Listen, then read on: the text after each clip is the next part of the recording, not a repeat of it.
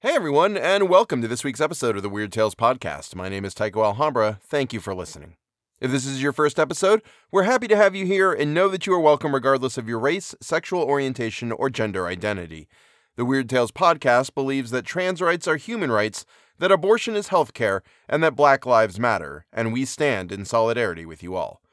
Transcripts of the show are available. Those, as well as links to institutions fighting for reproductive justice, can all be found in the show notes. Beyond the Fields We Know, Part 3 The Avenger of Perdondaris, by Edward John Morton Drax Plunkett, Lord Dunsany. I was rowing on the Thames not many days after my return from the Yann, and drifting eastwards with the fall of the tide away from Westminster Bridge, near which I had hired my boat. All kinds of things were on the water with me sticks drifting in huge boats, and I was watching, so absorbed in the traffic of that great river that I did not notice I had come to the city until I looked up and saw that part of the embankment that is nearest to Go By Street. And then I suddenly wondered what befell Singanee, for there was a stillness about his ivory palace when I passed it by, which made me think that he had not then returned. And though I had seen him go forth with his terrific spear, and mighty elephant hunter though he was, yet his was a fearful quest, for I knew that it was none other than to avenge Perdondaris by slaying that monster with the single tusk, who had overthrown it suddenly in a day. So I tied up my boat as soon as I came to some steps, and landed and left the embankment, and about the third street I came to, I began to look for the opening of Go By Street. It is very narrow, you hardly notice it at first, but there it was, and soon I was in the old man's shop. But a young man leaned over the counter. He had no information to give me about the old man, he was sufficient in himself. As to the little old door in the back of the shop, oh, we know nothing about that, sir. So I had to talk to him and humor him. He had for sale on the counter an instrument for picking up a lump of sugar in a new way. He was pleased when I looked at it and he began to praise it.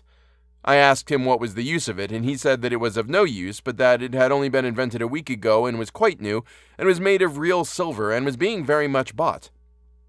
But all the while I was straying towards the back of the shop. When I inquired about the idols there, he said that they were some of the season's novelties, and were a choice selection of mascots, and while I made a pretense of selecting one, I suddenly saw the wonderful old door.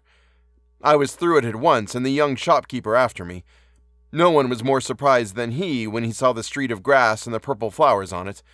He ran across in his frock coat onto the opposite pavement, and only just stopped in time, for the world ended there.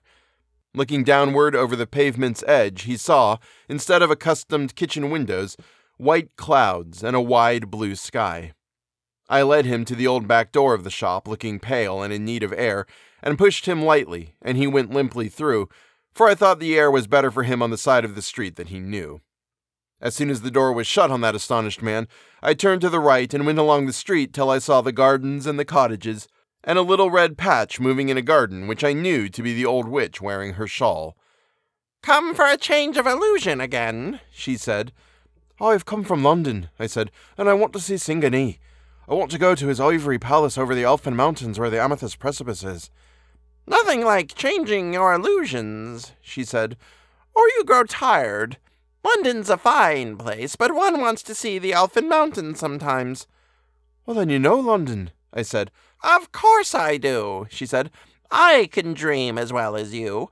You are not the only person that can imagine London. Men were toiling dreadfully in her garden. It was in the heat of the day, and they were digging with spades. She suddenly turned from me to beat one of them over the back with a long black stick that she carried. Even my poets go to London sometimes, she said to me. Why did you beat that man? I said. To make him work, she answered. But he's tired, I said. Of course he is, said she.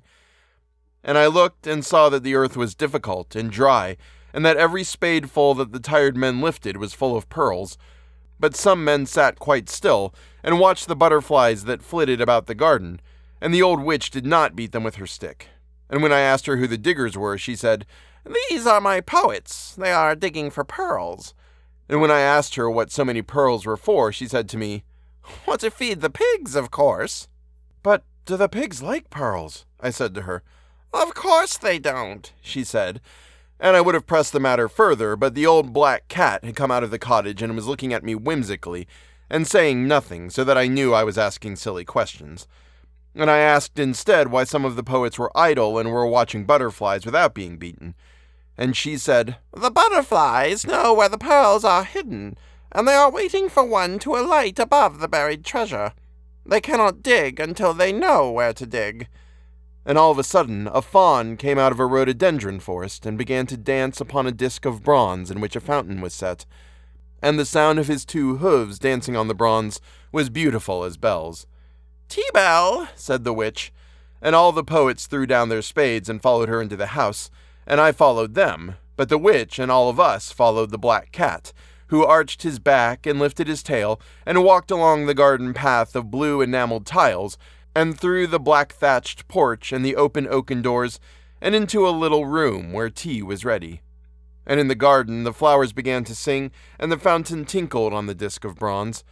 And I learned that the fountain came from an otherwise unknown sea, and sometimes it threw gilded fragments up from the wrecks of unheard of galleons, floundered in storms of some sea that was nowhere in the world, or battered to bits in wars waged with we know not whom. Some said that it was salt because of the sea, and others that it was salt with mariners' tears.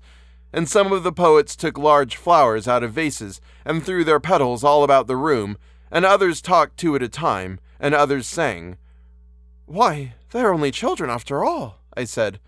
Only children, repeated the old witch who was pouring out cowslip wine. Only children, said the old black cat, and everyone laughed at me. I sincerely apologize, I said. I did not mean to say it. I did not intend to insult anyone. Why, he knows nothing at all, said the old black cat, and everybody laughed till the poets were put to bed.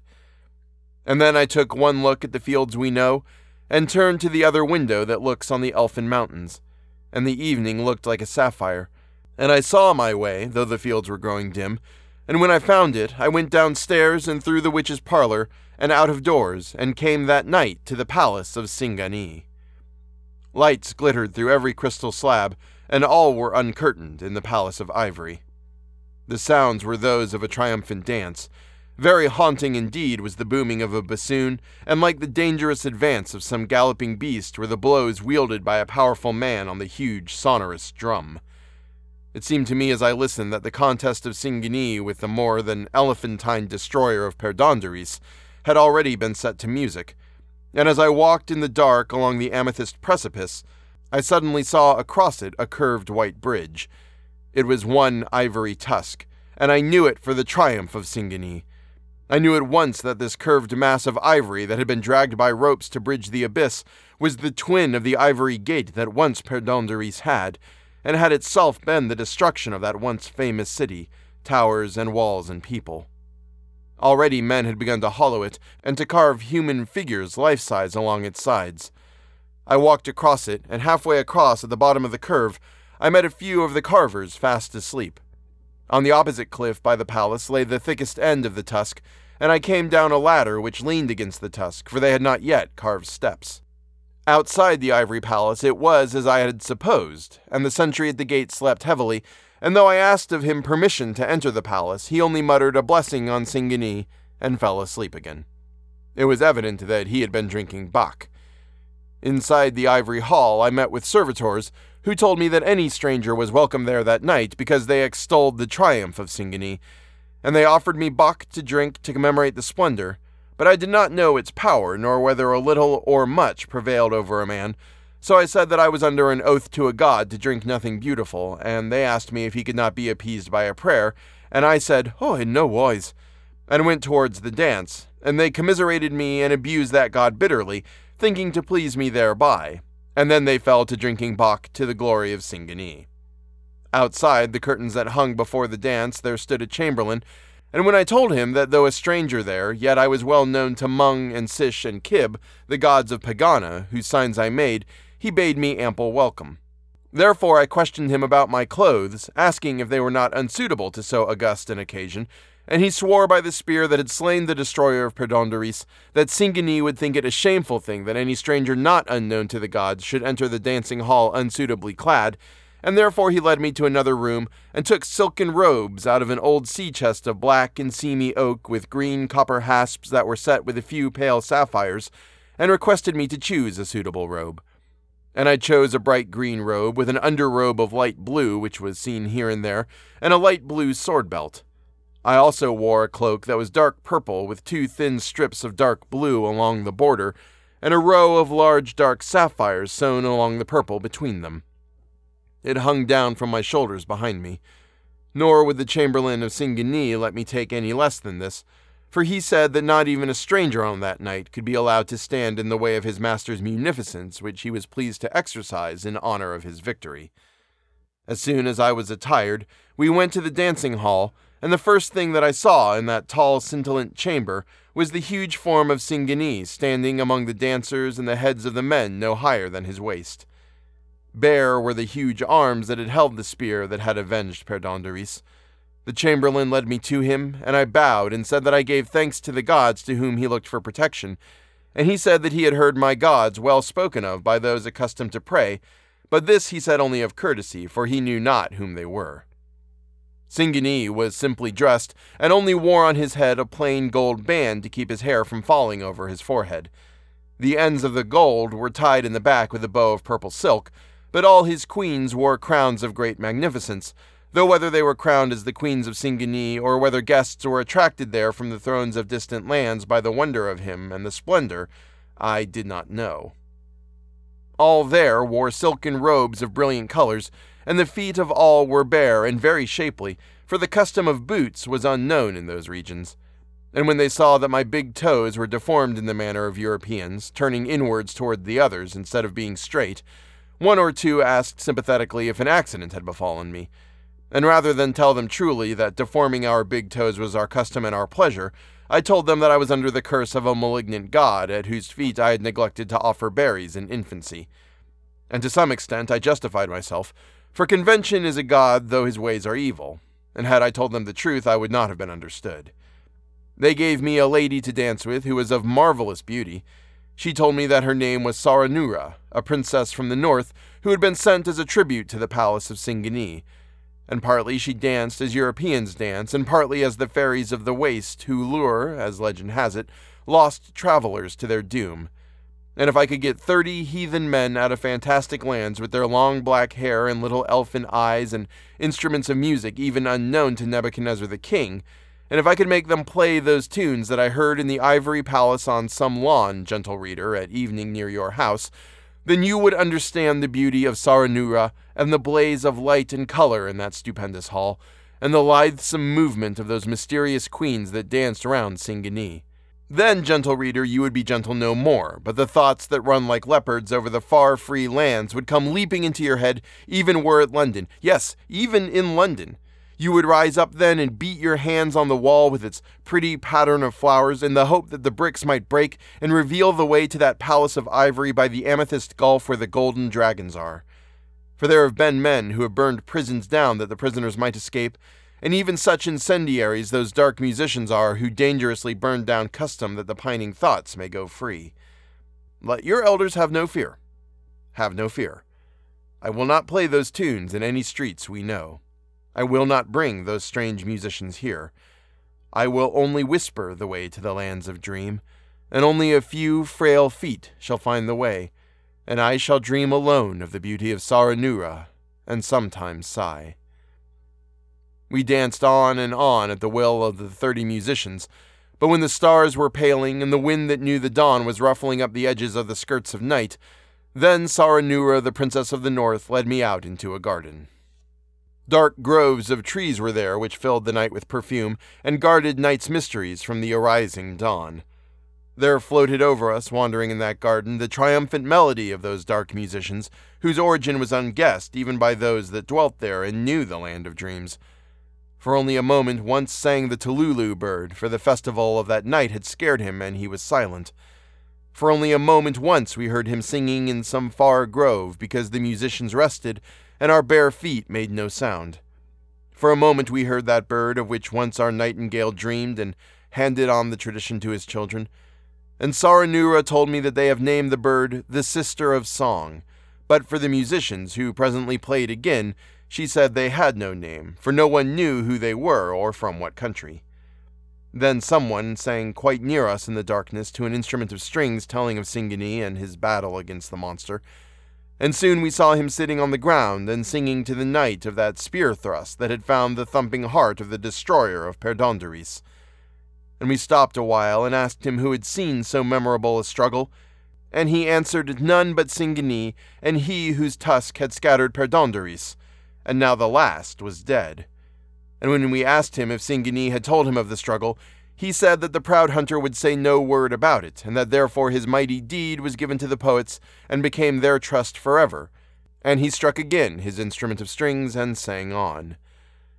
When the string of pearls that hung down from her neck began to gleam all over Saranoora, I knew that dawn was near, and that that memorable night was all but gone.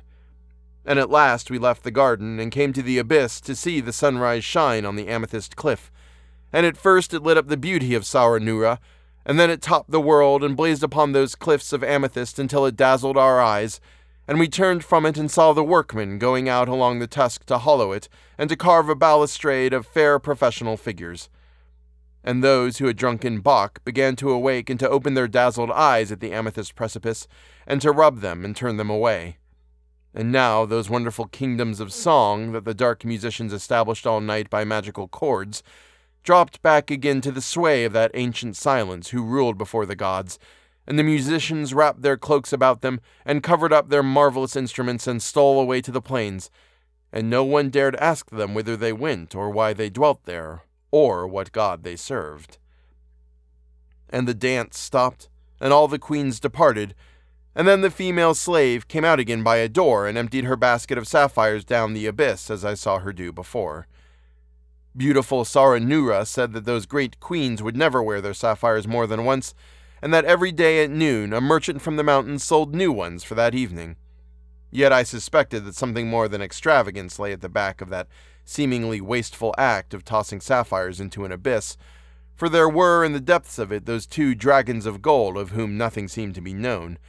And I thought, and I think so still, that Singanee, terrific though he was in war with the elephants, from whose tusks he had built his palace, well knew and even feared those dragons in the abyss, and perhaps valued those priceless jewels less than he valued his queens, and that he, to whom so many lands paid beautiful tribute out of their dread of his spear, himself paid tribute to the golden dragons.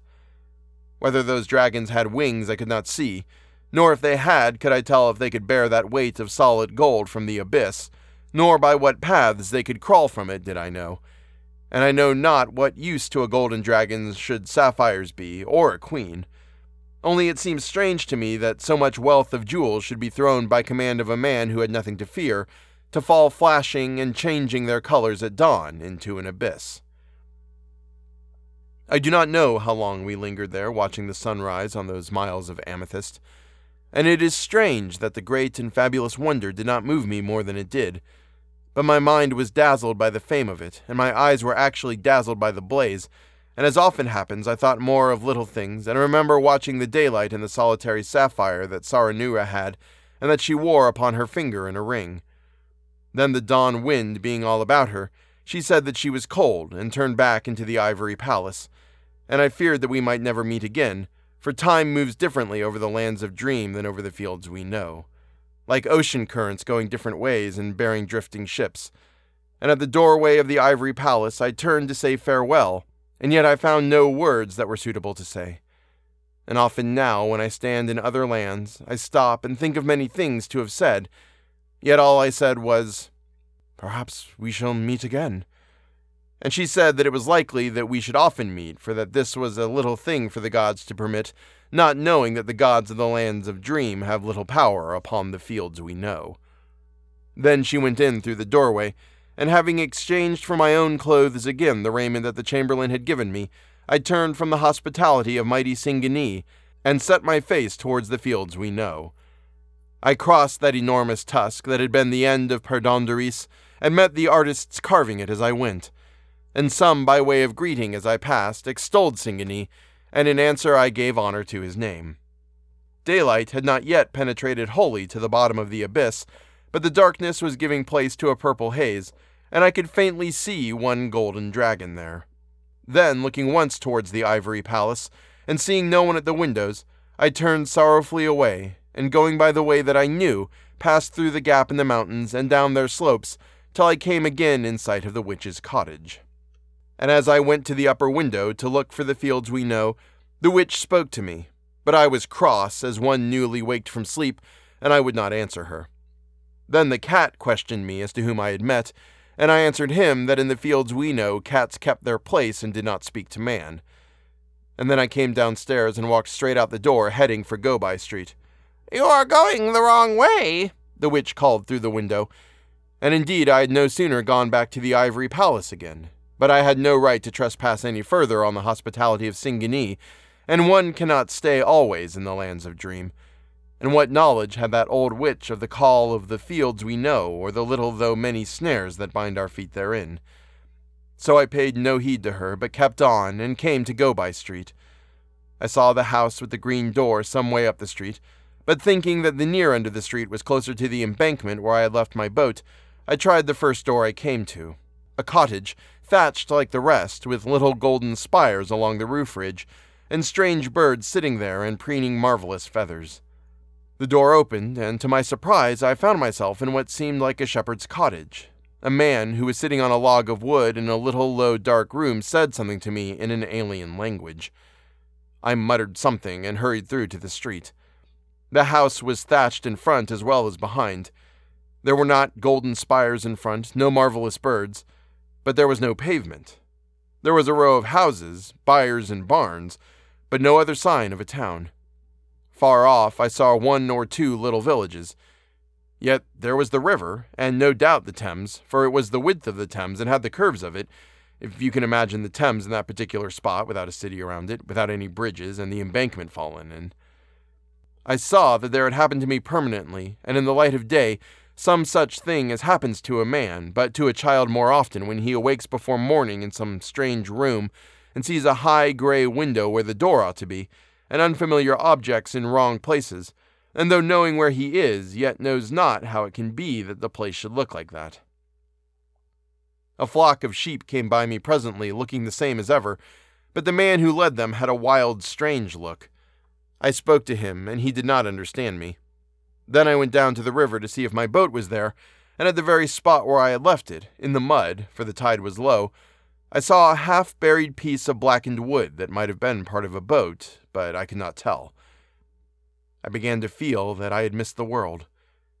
It would be a strange thing to travel from far away to see London and not be able to find it amongst all the roads that lead there, but I seemed to have traveled in time and to have missed it among the centuries. And when, as I wandered over the grassy hills, I came on a wattled shrine that was thatched with straw, and saw a lion in it more worn with time than even the Sphinx at Giza, and when I knew it for one of the four in Trafalgar Square, then I saw that I was stranded far away in the future, with many centuries of treacherous years between me and anything that I had known. And then I sat on the grass by the worn paws of the lion to think about what to do. And I decided to go back through Go By Street, and since there was nothing left to keep me any more to the fields we know, to offer myself as a servant in the palace of Singanee, and to see again the face of Saranoora and those famous, wonderful amethystine dawns upon the abyss where the golden dragons play. And I stayed no longer to look for remains of the ruin of London, for there is little pleasure in seeing wonderful things if there is no one at all to hear of them and to wonder. So I returned at once to Go By Street, the little row of huts and saw no other record that London had been except that one stone lion. I went to the right House this time. It was very much altered and more like one of those huts that one sees on Salisbury Plain than a shop in the city of London, but I found it by counting the houses in the street, for it was still a row of houses, though pavement and city were gone, and it was still a shop. A very different shop to the one I knew, but things were for sale there shepherd's crooks, food, and rude axes and a man with long hair was there who was clad in skins. I did not speak to him, for I did not know his language. He said something to me that sounded like Everkike. It conveyed no meaning to me. But when he looked towards one of his buns, light suddenly dawned in my mind, and I knew that England was even England still, and that still she was not conquered, and that though they had tired of London, they still held to their land, for the words that the man had said were, Avakike. And then I knew that very language that was carried to distant lands by the old triumphant Cockney was spoken still in his birthplace, and that neither his politics nor his enemies had destroyed him after all these thousand years. I had always disliked the Cockney dialect, and with the arrogance of the Irishman who hears from rich and poor the English of the splendor of Elizabeth, and yet when I heard those words, my eyes felt sore as with impending tears. It should be remembered how far away I was. I think I was silent for a little while. Suddenly I saw that the man who kept the shop was asleep. That habit was strangely like the ways of a man who, if he were then alive, would be, if I could judge from the time worn look of the lion, over a thousand years old. But then, how old was I? It is perfectly clear that time moves over the lands of dreams swifter or slower than over the fields we know. For the dead and the long dead live again in our dreams, and a dreamer passes through the events of days in a single moment of the town hall's clock. Yet logic did not aid me, and my mind was puzzled. While the old man slept, and strangely like in face he was to the old man who had shown me first the little old back door, I went to the far end of his wattled shop. There was a door of a sort on leather hinges. I pushed it open, and there I was again, under the notice board at the back of the shop. At least the back of Go By Street had not changed. Fantastic and remote though this grass street was, with its purple flowers and the golden spires and the and the world ending at its opposite pavement, yet I breathed more happily to see something again that I had seen before. I thought I had lost forever the world I knew, and now that I was at the back of Go By Street again, I felt the loss less than when I was standing where familiar things ought to be, and I turned my mind to what was left me in the vast lands of dream and thought of Saranoora. And when I saw the cottages again, I felt less lonely, even at the thought of the cat, though he generally laughed at the things I said. And the first thing that I saw when I saw the witch was that I had lost the world and was going back for the rest of my days to the palace of Singanee and the first thing that she said was, Why, you've been through the wrong door, quite kindly, for she saw how unhappy I looked, and I said, Yes, but it's all the same street. The whole street's altered, and London's gone, and the people I used to know, and the houses I used to rest in, and everything, and.